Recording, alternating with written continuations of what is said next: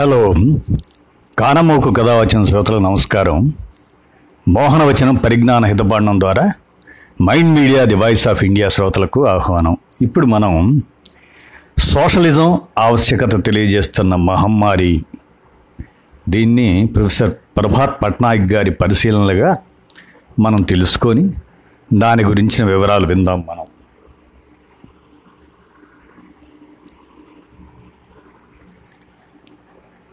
Socialism ఆవశ్యకత. దీన్ని తెలియజేస్తున్నటువంటి మహమ్మారి.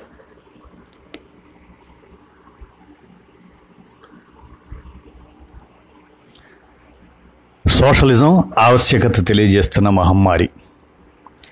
సంక్షోభ సమయం వచ్చినప్పుడు ప్రతివాడు సోషలిస్ట్ అయిపోతాడు. స్వేచ్ఛా మార్కెట్లు వెనక్కిపోతాయి. దీనివలన కష్టజీవులకు తాత్కాలికంగానైనా కొంత ప్రయోజనం కలుగుతుంది.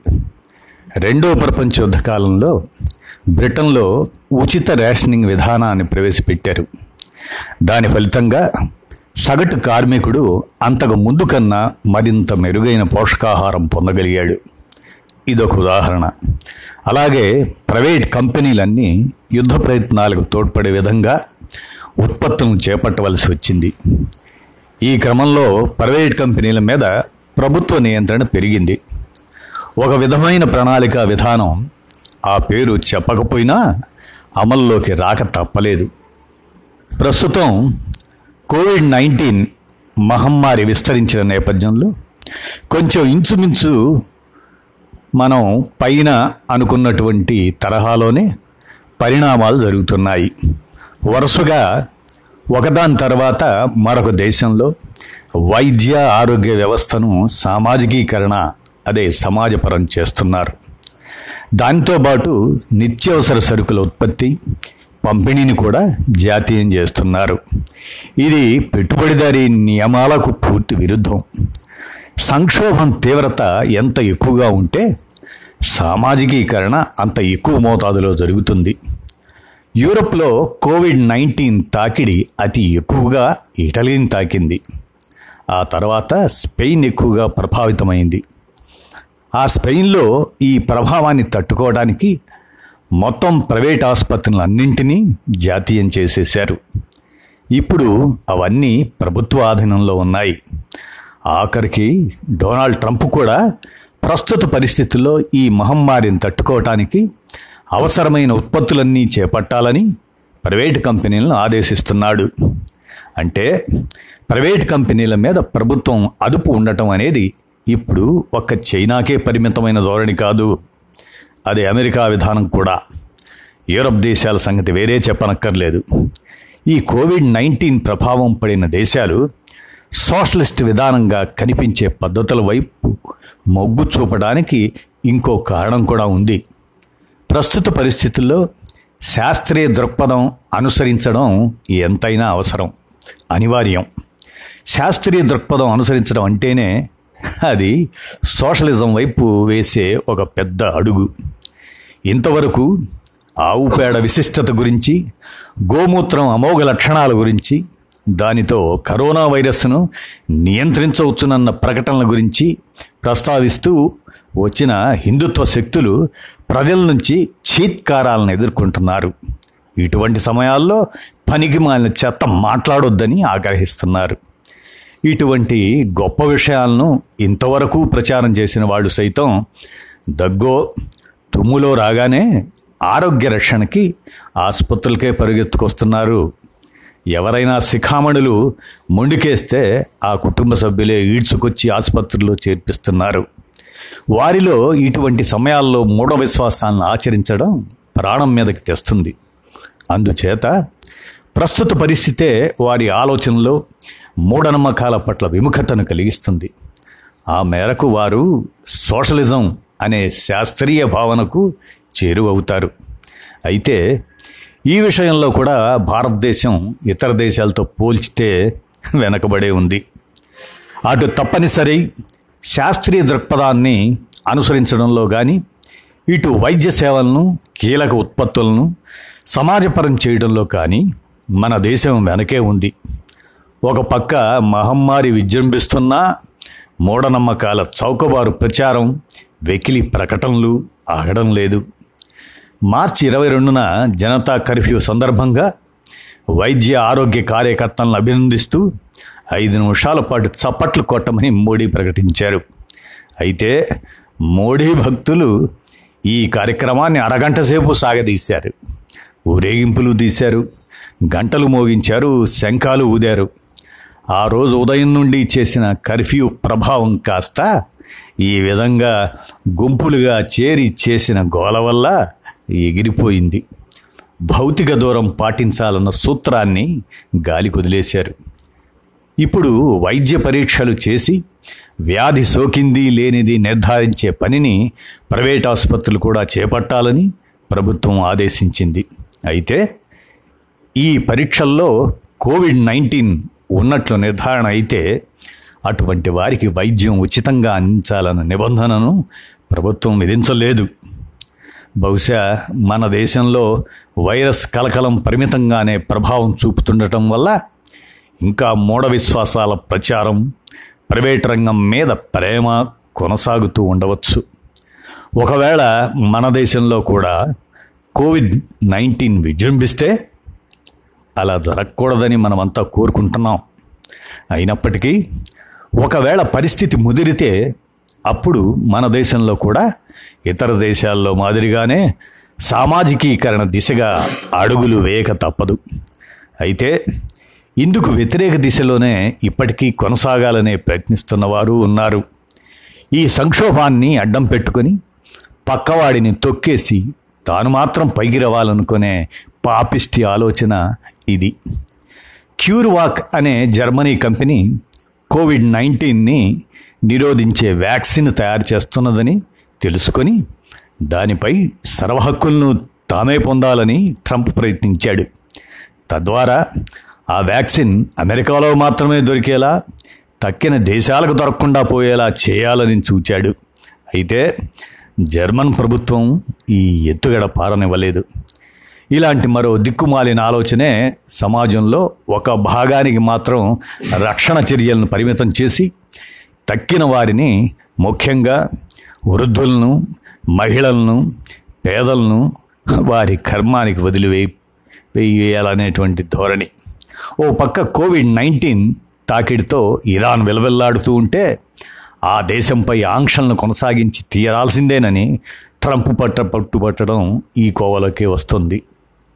సంపన్న వర్గాల వారు బలవంతులు అధికారంలో ఉన్నవారు క్షేమంగా ఉంటే చాలునని పేదవారిని బలహీనుల్ని మహమ్మారి బారిన పడి చావమని వదిలేయడం పెట్టుబడిదారి దృక్పథపు లక్షణమే. కరోనా నేపథ్యంలో సార్వత్రిక ఆరోగ్య పరిరక్షణ విధానం గురించి గట్టిగా ప్రచారం చేసిన బెర్నీ శాండర్స్ అమెరికా అధ్యక్ష అభ్యర్థి రేసులో వెనుకబడటం అమెరికాలో ఈ పెట్టుబడిదారీ దృక్పథం ఇంకా బలంగానే ఉందని సూచిస్తుంది. కానీ ఈ పెట్టుబడిదారీ ధోరణికి ఒక సహజమైన పరిమితి ఉంది. కోవిడ్ నైన్టీన్ మహమ్మారి ప్రత్యేకత ఏమిటంటే దానిని ఒక దేశానికి కానీ ఒక ప్రాంతానికి కానీ సమాజంలో ఒక తరగతికి కానీ పరిమితం చేయటం అసాధ్యం. ఒకవేళ ఎవరైనా ట్రంప్ మాదిరిగా తెలివి తక్కువగా అటువంటి ప్రయత్నం చేస్తే అమెరికాలో జరిగినట్టే అవుతుంది. దీని అర్థం మానవ జాతి యావత్తు ఒకరి వెంట మరొకరు పెట్టుబడిదారీ విధానాన్ని తోసిరాదని మెరుగైన కొత్త వ్యవస్థ గురించి ఆలోచించడం మొదలు పెట్టేస్తారని కాదు. కానీ ఈ మహమ్మారిని నియంత్రించడం కోసం జరిగే కృషిలో పెట్టుబడిదారీ వ్యవస్థను దాటి ఆలోచించే వారిది సోషలిజం కావాలని కోరేవారిది పైచేయి కావాలి. ఈ మహమ్మారి కొనసాగుతున్న కొద్దీ అందుకు గల అవకాశాలు కొనసాగుతాయి.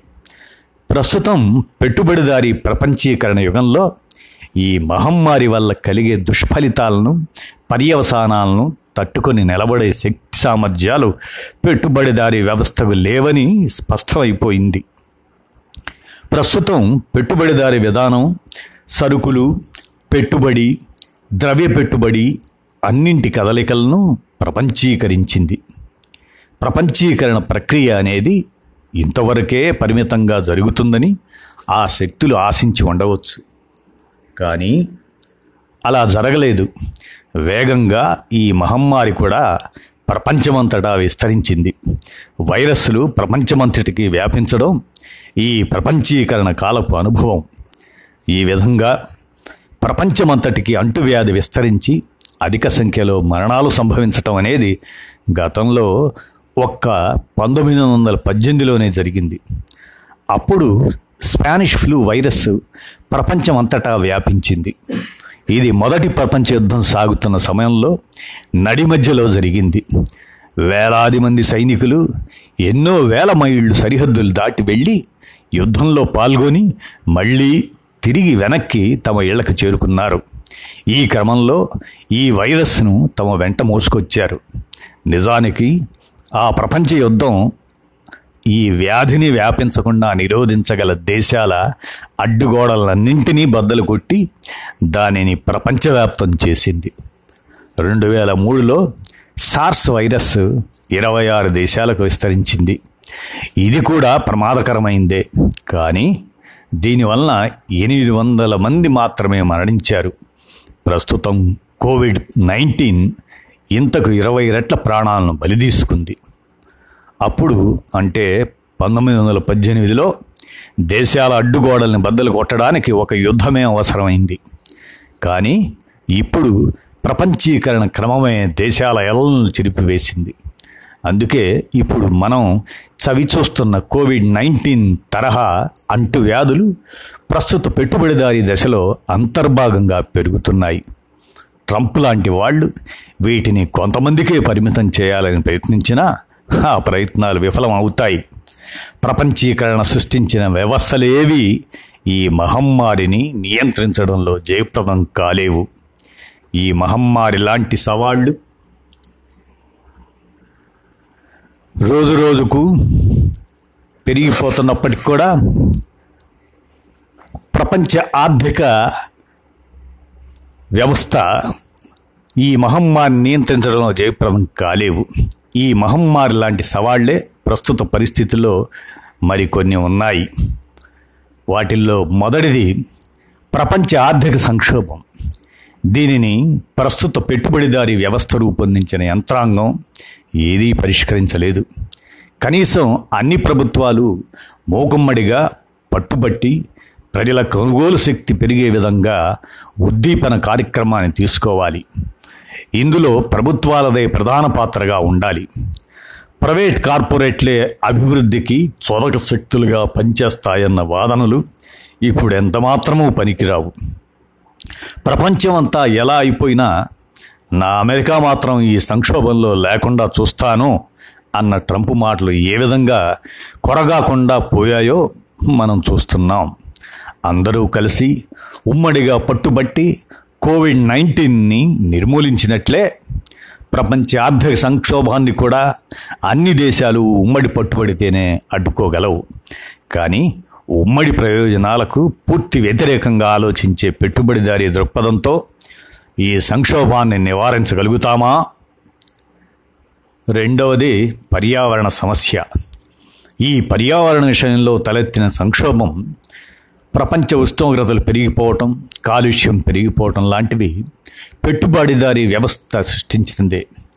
దీని నుంచి బయటపడగలిగే శక్తి దానికి లేదు. ప్రపంచం యావత్తూ ఉమ్మడి పట్టుపట్టి తీరాల్సిందే అది సవాల్ అన్నమాట మూడవది కాందిశీకుల సమస్య.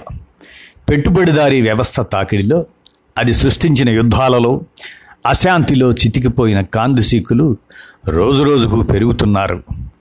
పెట్టుబడిదారీ వ్యవస్థకి యుద్ధాలు సృష్టించడం ఎలాగో తెలుసు.